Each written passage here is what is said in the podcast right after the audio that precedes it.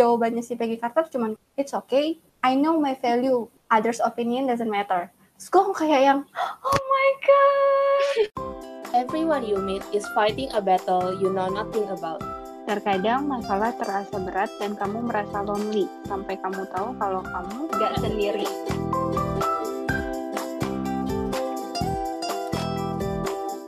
Kes kes. Hmm. Gua baru-baru ini kayak ngeliat story-nya temen kita lah.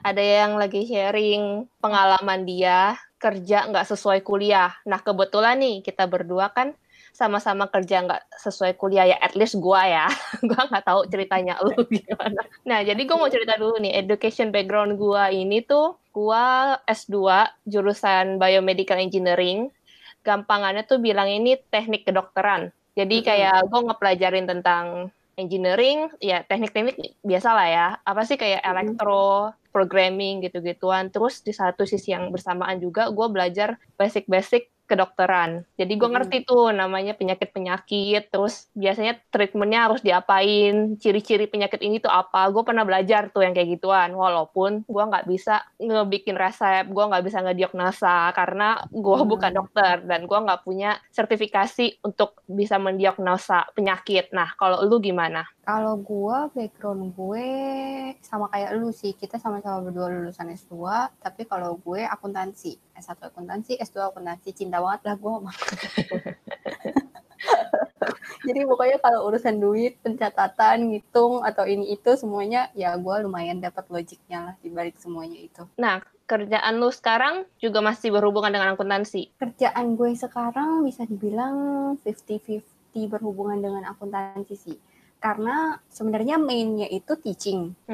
education gitu ya. Tapi yang gua teach itu tentang akuntansi. Jadi bisa dibilang akuntansinya kepake, tapi juga ada skill buat teachingnya gitu. Nah, kalau betulan, kalau kasus gua adalah gua sama kayak temen yang tadi gua sebut di awal. Kerjaan gua sekarang nggak related sama apa yang gue pelajarin untuk kuliah. Kerjaan gua sekarang ini agak berhubungan ke kimia dan biodiesel. Jadi apa yang gue pelajarin selama kuliah nggak terlalu kepake nih, karena biodiesel ngomonginnya tuh tentang penggunaan dia ke mesin mobil, sementara yang gue pelajarin ini tentang manusia, beda jauh banget. Gue tahu sih temen yang lu maksud itu siapa, dan dia sharing bahwa orang itu kan komentarin tuh Hmm. hidupnya dia kayak Hmm. yang sayang banget duit orang tua lu udah kuliahin lu susah-susah. Kebetulan dia ngambil jurusan yang lumayan ya, dan lu juga maksudnya jurusannya lumayan ya. Bayarannya maksud gue yang lumayan keluarinnya. orang tua kita ngeluarin duit buat lu kuliah gitu kan. Terus ternyata lu kerja yang bener-bener nggak berhubungan sama sekali gitu. Kalau lu gue nggak tahu sih feedback balik dari lu gimana dari segi gajinya gitu kan. Balik modal nggak. Tapi kalau dari yang punya teman kita itu gue lihat sih emang orang akan melihat sebelah mata sih. Karena itu beda jauh banget. Kalau gua kebetulan gua S1-nya kan dapat beasiswa dari kampus gua dulu. Jadi oke lah gitu walaupun maksudnya kayak sekolah di luar negeri gitu. Tapi gue bayar sendiri itu S2. Mm-mm. Jadi kalau ditanya balik modal atau enggak udah balik sih gue bilang dengan gua kerja setahun lebih di kantor gua yang beda jurusan ini. Mm-mm. Kalau dalam kasus gue sih, gue kan kuliah S1 dibayarin orang tua ya, S2-nya yang beasiswa. Tapi kalau dihitung balik modal apa enggak, ya balik modal sih. Tapi kan yang orang lain nggak tahu, kan suka komentarin tuh. Pertama, sayang ilmunya. Kedua, sayang duit orang tuanya. Kalau gua mungkin waktu gua memutuskan untuk pindah kerja, jadi BTW nih setelah gua lulus, gua sempat dapat kerjaan yang related lah sama jurusan kuliah gua, yang seperti yang udah gua sebut di episode sebelumnya. Tapi kemudian gu- gua nggak enjoy sama kerjaan, jadi gua pindah ke kantor gua sekarang yang nggak related sama jurusan. Nah, waktu gua pindah itu, kan gua ceritakan sama teman-teman deket gua, ya habis mau gimana, duh perantauan, ngomong ke orang tua pun orang tua nggak ngerti kondisi sini kan. Jadi satu-satunya yang bisa lu cerita ya teman-teman deket lu. Dan gue inget waktu itu gue pernah ditanyain, hah berarti lu kerjanya nggak sesuai kuliah dong? Nggak sayang ilmunya? Ini tuh pasti ada. Tapi kalau yang ditanyain nggak sayang duit orang tuanya ini belum sih. Ya karena lu nggak dibayarin orang tua. Tapi kan kalau misalnya yang bedanya jauh banget dan kuliahnya udah dibayarin orang tua susah-susah, ternyata pas kerjanya nggak sesuai sama sekali.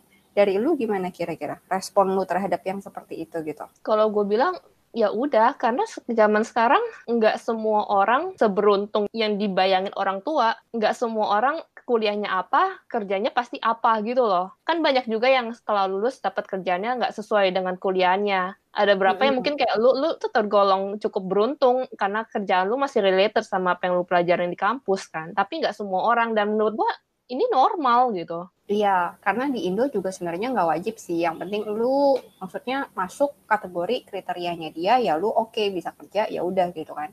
Tapi balik lagi ke uh, lu ngambil jurusan kuliahnya karena apa sebenarnya menurut gue? Lu ngambilnya karena lu suka atau ngambilnya karena lu emang disuruh orang tua? Uh, setengah betul. Oh jadi lu ngambil S1 bukan keputusan lu gitu Bon. Ingat gak sih waktu zaman zaman SMA tuh kita kayak ada career fair ya apa career day ya kalau nggak salah yang uh-huh. banyak kampus-kampus diundang ke sekolah uh, terus yeah. kayak ngasih seminar jurusan ini tuh belajarnya apa, iya, yeah. uh. apa. Nah, uh-huh. waktu itu gue tuh lagi suka banget sama jurusan psikologi. Gue pingin uh-huh. banget ambil psikologi. Nah, tapi uh-huh bokap nyokap gue nggak setuju gue ngambil psikologi karena waktu itu yang mereka tahu adalah psikologi itu kerjanya cuma bisa jadi psikolog kalau nggak guru BP, kalau nggak HRD gitu kan. Uh -uh. Nah, gue nggak mau psikolog dan gue juga nggak mau guru BP. Tapi satu-satu pilihan gue HRD. Nyokap gue waktu itu kayak punya stigma yang kurang bagus lah tentang dunia HR gini kan. Jadi nyokap gue nggak setuju gue ambil psikolog. Terus dia nyuruh gue ngambil bioteknologi ya sesuatu yang berhubungan dengan biologi lah dibilang katanya biologi itu masa depannya tuh cerah segala macam semua hmm.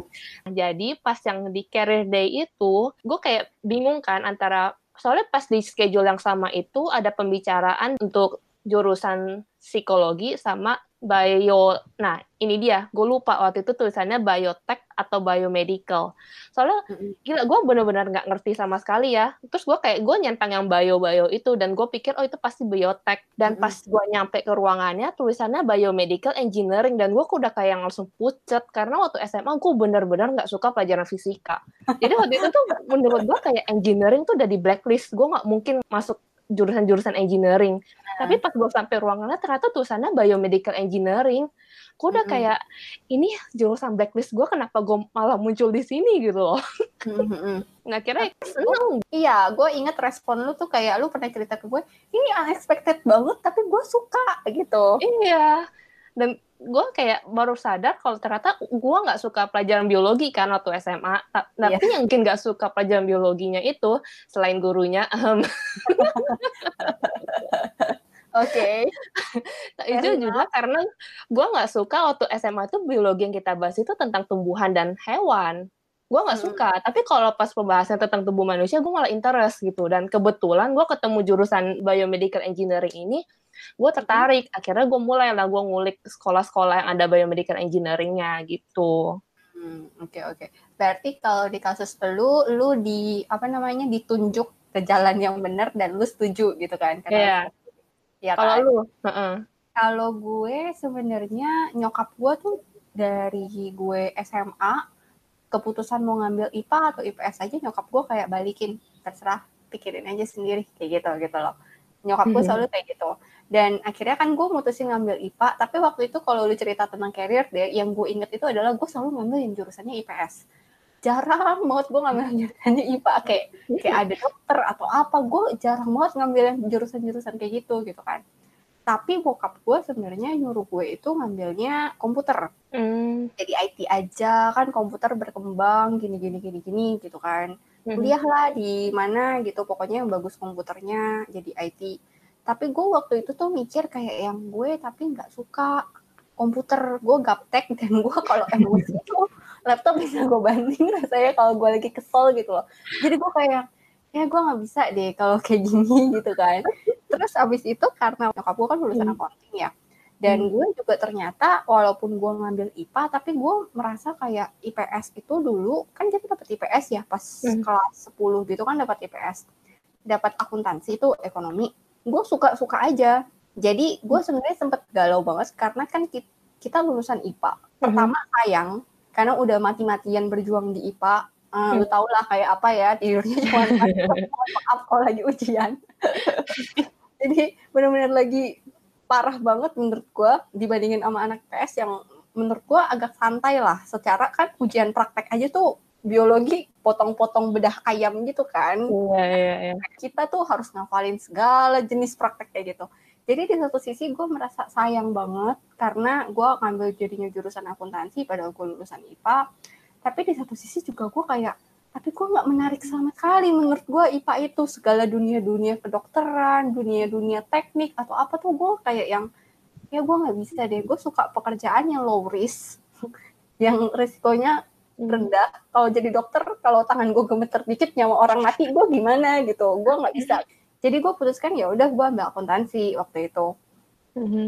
kalau soal suka apa enggak sih gue lebih ke gue merasa diri gue gue suka segala sesuatu yang logis gitu loh ini tuh sistemnya kayak gini loh pokoknya gue berpegang sama logis lah satu tambah satu sama dengan dua pasti itu gitu nggak suka sama yang namanya teknik iya sih semua teknik juga pasti iya seperti itu tapi yang namanya geografi yang hari ini bisa jadi ibu kota besok bisa jadi nggak ibu kota itu gue suka tuh ilmu yang kayak gitu hmm. karena bisa berubah. Berarti lu sukanya ilmu pasti kayak matematika gitu kan? Iya. Gak suka yang harus lu apa ya kayak agak berimajinasi terus mencari data fakta mengumpulkan lu suggest ide lu teori lu gitu kan iya gue suka yang pasti gue suka yang logisnya bisa gue pahami menurut gue. Dan waktu itu menurut gue kalau gue ngambil teknik kimia nyokap gue juga sempat bilang kan lu kimianya bagus kenapa nggak ngambil jadi apoteker? Kenapa nggak ngambil teknik kimia? Kayak gitu. Kan lu bagus lah nilai gue waktu itu. Cuman gue berpikir kayak yang jadi apoteker itu ujung-ujungnya gue nggak tahu ya. Ini gue nggak tahu ya. Hmm. jadi buat yang apoteker mohon jangan judge gue. Karena yang gue inget adalah kalau apoteker apakah gue tidak mati menghafal semua jenis obat di otak gue jadi kayak cuman apoteker sih IPA sih.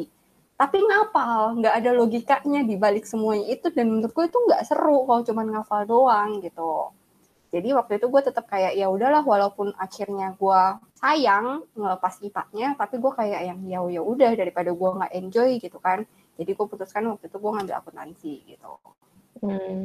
jadi kan lu kerjanya kan nggak sesuai tuh sama kuliahnya hmm. sejauh ini lu merasanya gimana asik-asik aja atau gimana karena kan kuliah lu itu lu suka gitu kan kuliah hmm. lu. Sekarang kalau kerjaan lu berarti lu gimana? Kerjaan gua ya ada masa sukanya, ada masa enggaknya sih. karena karena kerjaan gua tuh bener-bener random banget. Gua ngerjain dari yang namanya cari klien, gua kerjain. Gua mm ekspor impor juga gua kerjain. Gue nyari kayak new business line juga gue kerjain semua dan menurut gue gue enjoy banget justru kayak ih gue menemukan dunia baru di luar apa yang gue pelajarin selama ini gitu loh. Hmm. Gue selama ini pelajarin letak jantung di mana, pembuluh darah nama-namanya apa-apa aja. Terus gue tiba-tiba menemukan, eh ternyata dunia supply chain seru juga ya. Eh ternyata ekspor impor hmm. seru ya, menantang gitu. Hmm. Dan menurut gue kayak gue asik karena gue menemukan ikigai gue yang baru gitu. Dan menurut gue nggak ada yang salah dengan kita sebentaran suka ini, sebentaran nextnya tiba-tiba suka yang lain gitu kan. Kayak kasusnya gue, gue dulu suka banget tentang tubuh manusia. Gue mati-matian belajar biomedical engineering, bela-bela hmm. sampai S2 bahkan. Tapi ternyata hmm. kerjanya nggak sesuai. Menurut gue ya nggak apa-apa gitu. Karena ikigai gue berubah. Dulu gue suka dunia kedokteran, gue sekarang suka dunia bisnis, konten marketing bahkan sekarang rambahnya. Yang jauhnya notabene jauh banget. Tapi kalau misalnya lu nih karena lu kayak gitu sekarang kerjaannya ya anggaplah kalau misalnya lu dibayarin deh sama bapak mak lu sayang banget kan duit bapak mak lu udah bayarin lu kuliah eh lu nggak sesuai terus lu nggak sayang apa sama ilmunya kan lu belajarnya ini terus sekarang kerjanya malah kayak gini terus jadinya yang lu pelajarin jadi nggak kepake dong kayak gitu. Kalau gue bilang bukan pelajarannya nggak kepake, lebih ke cara gue pengaplikasiannya gitu loh. Misalnya kayak kerjaan gue sekarang bisnis related banget kan. Mm-hmm. Nah tapi kayak karena background gue engineering, gue kayak bisa ngasih ide dari sisi yang lain. Karena engineering itu mengharuskan gue untuk kritis dan apa ya mencari celah dari segala sisi, mikirin dari segala sisi gitu loh. Kayak misalnya, hmm. oh cara ini salah, kira-kira apa nih sisi lain yang bisa gue puterin lagi. Jadi kayak critical thinking gitu. Terus kalau misalnya nggak ada masalah, kayak lu bakal cari-cari mana nih, kayak ada celah-celah mana nggak yang bisa dimasukin, diobrak-abrik, cari-cari gitu. Dan menurut gue kayak, gue nggak bilang kuliah 6 tahun gue nggak berguna. Menurut gue berguna banget. Misalnya, kayak gue ngerti kan nih tentang tubuh manusia, tentang penyakit penyakitnya gitu. Jadi kayak pas bokap nyokap gue sakit, mereka ke dokter, mereka kayak denger penjelasan dokter kadang sering nggak ngerti kan, kayak terlalu apa ya bahasa terlalu dokteri terlalu dokter lah ya gitu. kalau dokter tidak terlalu dijelaskan secara itu ya sederhana Heeh, Nah, maksud gue kayak dokter ngomong apa pun, gue gue pasti ngerti gitu loh. Jadi bokap nyokap gue seringnya tuh kayak kalau mau ke dokter ngajakin gue, gue denger gitu. Kalau sekarang mungkin apa ya, by telepon gitu. Kalau nggak nyokap gue bakalan ceritain ulang. Terus ya gue sendiri, gue sakit, gue kayak gue kurang lebih tahu nih kayak penyakitnya masalahnya tuh di sini sini sini. Terus gue ke dokter, gue nggak gampang ditipu sama dokter. Kayak sembarangan dikasih antibiotik gitu kan. Ya walaupun kadang dikasih obat sama dokter gue masih cross check lagi sih sama temen-temen gue yang emang dokter kan. Kayak ini bener nggak sih dikasih obat kayak gini gini gini? gitu. Hmm. ya ini juga salah satu perksnya. Kita jurusan IPA dan gue jurusan biomedical engineering kan. Jadi kenal banyak dokter bisa cross check lagi. Second opinion gratis itu seru bagus juga ya berarti kalau lu Kes kalau gue sih karena nggak beda jauh Hmm. jurusannya gue sama apa yang gue kerjakan bahkan sebenarnya sebelum gue pindah ke kantor gue yang sekarang pekerjaan gue related banget 100% related pekerjaan gue adalah sebagai seorang accounting di suatu perusahaan gitu kan Hmm. Jadi nggak ada orang yang komen kayak begitu. Dan karena gue juga mungkin udah ditekanin dari kecil mungkin ya. Tuh kayak yang apa-apa tuh kalau bisa lu sukanya di mana? Lu merasa lu ahlinya di mana? Lu passionnya di mana lah gitu ya. Walaupun Hmm. ada orang yang berpendapat bahwa passion nggak bisa dimakan. Tapi ya lu sukanya di mana ya lu tekunin aja di sana terus. Walaupun nggak menghasilkan walaupun orang ngomong apa tapi karena lu suka ya udah tekunin itu aja. Nyokap gue tuh selalu suruh gue nyari itu gitu loh. Nah pas gue kuliah akuntansi gitu itu berasa sih kayak gue tuh gemes banget kalau misalnya ketemu soal gue nggak paham tuh gue gemes banget kayak ini kenapa sih? Kenapa ini nggak balance? Kenapa ini begini dan bahkan kadang kalau udah balance pun nggak bener. Itu gue penasaran banget kayak ini kenapa bisa begini sih? Kok bisa begini? Ini kan harusnya begini begini begini kayak gitu gitu loh.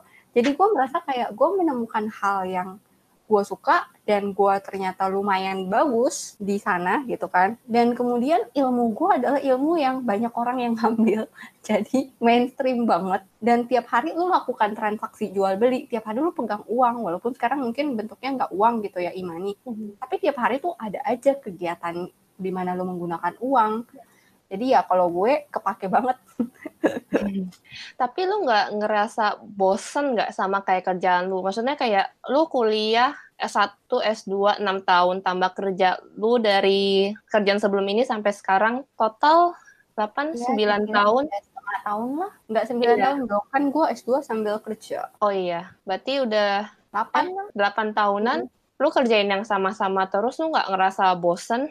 Kalau soal bosen enggak sih, lebih ke mungkin kalau gue merasanya lebih ke comfort zone. Tapi gue selalu karena gue anak akuntansi ya, satu hal adalah gue merasa yang berkaitan dengan keuangan atau mungkin sekarang banyak orang bahas soal cara investasi atau ini apa. Menurut gue itu lebih gampang buat gue pahami sistemnya. Karena gue bisa kebayang gitu kan kalau misalnya orang nih ngomong investasi gini gini gini gini terus gue kayak cuman diem gue bayangin siklus bisnisnya terus gue kayak yang mana mungkin bisa kayak begitu? Kayak gitu. Kan secara logika kita kepikiran gitu kan. Jadi menurut gue ilmu gue itu nggak cuman sekedar nyatet debit kreditnya itu apa terus gue buat laporan keuangan buat lu tapi gue juga bisa memahami maksudnya laporan keuangan perusahaan yang kayak gini tuh apa sih gitu loh kenapa dia bisa ibarat kata punya hutang segini? Terus mampu nggak dia membayar hutangnya selama beberapa bulan ke depan dengan situasi masih covid seperti ini? Itu maksudnya gue dikit-dikit ya bisa lah Bon. Walaupun nggak pro-pro amat ya. Tapi ya dikit-dikit bisa. Jadi lebih ke banyak penerapannya gitu loh. Walaupun ilmunya sebenarnya begitu aja tapi penerapannya banyak banget. Lu kan ini maksudnya kuliahnya apa terus Mhm. kerjanya apa berarti kan ada skill-skill lu ibarat kata yang nggak kepake ya Mhm. lu merasa lu menyalurkan ilmu yang nggak kepake lu ke mana Bon Kalau gua sekarang tuh ya tadi selain dipakai supaya nggak gampang dibodohin sama dokter, disuruh Hmm. operasi yang nggak perlu operasi misalnya kan. Mm-mm. Gue sekarang lebih ke gini sih, di tempat kosan gue kan nggak ada dispenser air, jadinya Mm-mm. gue harus kayak beli filter air gitu loh. Mm-mm. Nah, di Taiwan, yang waktu gue beli, gue nanya salesnya, terus gue nanya yang udah pakai semua, mereka tuh semua bilang, oh air dari keran tinggal difilter, udah bisa minum. Nah, gua berhubung gua ngerti tentang biologi, gua ngerti tuh bakteri, virus, gua tahu ukuran-ukurannya. Nah, Mm-mm. gua saking ngerti dasar teorinya dan gua tahu filter air ini tuh gimana, gua kayak apa ya agak hygiene freak. Jadi Oke. walaupun orang lain bilang airnya bisa langsung diminum, gua nggak percaya. Gue pasti harus dimasak lagi sampai mendidih, gue dinginin baru gue minum. Oke, itu berarti efek samping dari kuliahan lu ya. Iya. Lumayan juga, steril banget guys. Lu berarti bebas dari corona. amin, amin, amin. Nah kalau lu kayak kuliah akuntansi, kerjaan lu sedikit banyak masih nyerempet akuntansi, lu ada skill-skill apa nggak yang lu pelajarin waktu kuliah, tapi waktu kerjaan nggak kepake, tapi ternyata lu pakai di hidup keseharian. Karena gue jadinya lebih banyak ke komunikasinya, jadi lebih ke penerapan dari akuntansinya. Gue jadinya sehari-hari karena gue anak akuntansi, gue menerapkan prinsip-prinsip itu dalam hidup gue sih, yang namanya budgeting, itu pasti ada. Kalau udah akhir bulan tuh, gue tutup buku. Gue rekonsiliasi bank, buat yang nggak tahu, buat yang tahu, pokoknya bodo amat. Terus gue nyatet-nyatetin kalau misalnya hari ini gue keluar duit buat apa, gue nyatet tuh di notes di handphone. Terus nanti kalau udah seminggu, gue catetin lagi jadi, jadi di satu buku gitu kan. Jadi gue laporan keuangan buat gue pribadi tuh ada posisi uang gue tiap akhir bulan berapa. Bulan ini gue profit apa enggak, itu ada. Atau over budget apa enggak, itu ada guys. Jadi ya sebenarnya gue udah mulai nyatet dari kuliah gitu juga udah sih. Cuman yang mungkin agak lebih rapinya dan lebih niatnya itu belakangan ini sebenarnya. Gila lu niat sih, gue nyatet juga kan. Cuman yang gue catat tuh lebih ke kayak akhir bulan. Gue ngitungin aja dari bank gue itu, gue memasukkan sekian pengeluaran dari gue gesek kartu atau gue tarik uang, itu gue langsung udah Mhm. masukin ke pengeluaran semua. Gue kayak nggak sampai yang sedetil lu sih yang kayak sehari keluar berapa langsung dicatat, catat gitu. Enggak sih. Soalnya gue kalau nggak langsung dicatat lupa bon. Jadinya ketika misalnya walaupun gue tarik uang nih cash Mhm. misalnya 500 ribu gue tarik, tapi 500 ribunya itu gue masih cash di gue, belum jadi biaya semua, belum gue keluarin Hmm. semua duitnya gitu. Jadi ketika masih gue pegang ya berarti nanti masih ada mutasinya buat 500 ribu ini. Kalau Hmm. lu kan lu langsung kayak ya pokoknya tarik duit ya udah uang keluar kayak gitu kan. Mm-mm. Karena gue Iya. ngitunginnya dari buku bank gue. Iya, kalau gue enggak, gue kalau bisa dari bon dari bon, dah gue kumpulin bonnya. Dulu gue masih ngumpul-ngumpulin bon tuh. Pembukuan lu kayak ada satu gepok bon gitu nggak? Dulu masih gue kumpulin bon-bonnya, jadi bon makan atau apa kalau ada bonnya ya udah, kalau nggak ada ya berarti gue langsung catat di handphone aja gitu. Karena kan ini bukan perusahaan ya. Intinya kan gue tahu itu uang gue keluarin buat beli makan, walaupun dia nggak kasih gue bon, nggak perlu ada bukti. Gue tahu karena gue yang keluarin sendiri gitu. Ikes, gua mau lu ngebayangin, misalnya lu kuliah akuntansi, tapi Mm-mm. kerjaan lu bukan akuntansi, lu kerjaan kerjaan gua, lu ngurusin ekspor impor. Jadi ilmu nggak terlalu kepake ke kerjaan lu. Nah, terus ada orang banyak yang nanyain ke lu, hah, nggak sayang sama jurusannya, nggak sayang ilmunya, nggak sayang uang papa mama habis buat kamu kuliah, nggak sayang apalagi ya, apa yang nggak bisa nggak disayang. Oke, I get the gist. Nah, nah, kira-kira lu bakal ngomong kayak gimana ke orang-orang yang ngomong-ngomongin nggak sayang ini? Kalau gue sebenarnya gini, gue tipe orang yang udah cuek ya. Emang dari lahir gue cuek-cuek aja selama gue suka terserah lu mau komentar apa gitu. Hmm. Apalagi karena kerjaan gue sekarang ini tuh, gue sehari itu bisa ketemu sama dua klien. Hmm. Itu kalau pas gue nyampe ke sana, satu orang doang yang ready. Kadang pernah tuh gue ke tempat satu klien yang ready itu 20 sampai 30 orang. Gue sampai kayak gemeter tau gak? Gue kayak buka kelas kuliah, gue gemeteran. Tapi ya maksudnya orangnya banyak gitu. Kalau mau dihitung minimal, berarti kan sehari minimal dua tuh. Terus habis itu kan gue transport ya Mhm. Dari rumah ke tempat satu, satu ke dua, dua ke pulang lagi gitu kan. Berarti transport kira-kira tiga. Itu gue biasa pesennya online. Berarti kan gue sehari ketemu lima orang asing yang gue tidak kenal. Nggak mungkin tiap orang yang gue ketemu, gue ngulang cerita yang sama. Gue kasih tahu pembelaan gue seperti gini, gini, gini. Karena gue nggak mau lu berpikir negatif terhadap gue. Gue mau bodo amat, terserah lu mau mikir apa sama gue. Yang penting gue bener, bodo amat. Lu nggak Hmm. bayar gue makan, gue nggak gua nggak minta duit sama lu gitu kan. Lu mau mikir apa sama gue negatif terserah. Itu pikiran lu. Gue merasa gue nggak salah kok seperti ini. Ya sudah begitu aja. Beneran Bon. Jadi intinya adalah ya kalau emang kita suka sama hal apa pun, ya udah jalanin aja. Pendapat orang lain itu urusan belakang-belakang. Yang penting gimana caranya lu enjoy, lu bisa bertahan, lu survive. Kalau emang lu nggak suka, gimana caranya lu cepet-cepet pindah, lu cepet-cepet nyari apa yang lu suka, lu usahain lagi gitu kan. gue jadi inget sama ini sih quotes-nya si Agent Carter Hmm. jadi lu tahu kan Agent Carter itu apa? Enggak, nggak tahu gue gebok lu gue nggak tahu. Gue beneran nggak tahu. Carter itu itu loh yang zamannya si Captain Amerika ada cewek satu agent itu namanya Agent Carter Peggy Carter namanya Bon. Nah Mhm, ini cewek itu dibikin jadi satu serial di Netflix. Mhm, kayaknya udah nggak ada di Netflix sih di Marvel. Namanya Agent Carter. Mhm. jadi gue nonton serialnya diceritain dia yang nyelamatin dunia lah dari suatu ancaman tapi yang dapat pengakuannya itu rekatnya dia yang cowok bukan dia. Karena dia cewek ngerti Mhm. kan? Mhm. Nah, terus habis itu ada salah satu temennya yang ketika itu terjadi tuh dia kayak yang kalau bisa sih kayak gini? Ya udah gue akan langsung ngomong ke orangnya dan gue akan bilang kalau yang nyelamatin itu tuh lu bukan dia. Terus jawabannya si Peggy Carter cuman it's okay I know my value others opinion doesn't matter. Terus gue kayak yang oh my god. Nah, buat teman-teman yang punya pengalaman serupa, entah kerja yang beda jurusan atau kebetulan kalian beruntung bisa kerja sesuai jurusan yang kalian pelajarin, boleh dong bagi-bagi cerita kalian bisa ninggalin komen di Instagram kita. Instagram kita apa, Kes? di at podcast gak sendiri At podcast nggak sendiri, GAK sendiri. And see you on the next episode. bye Bye!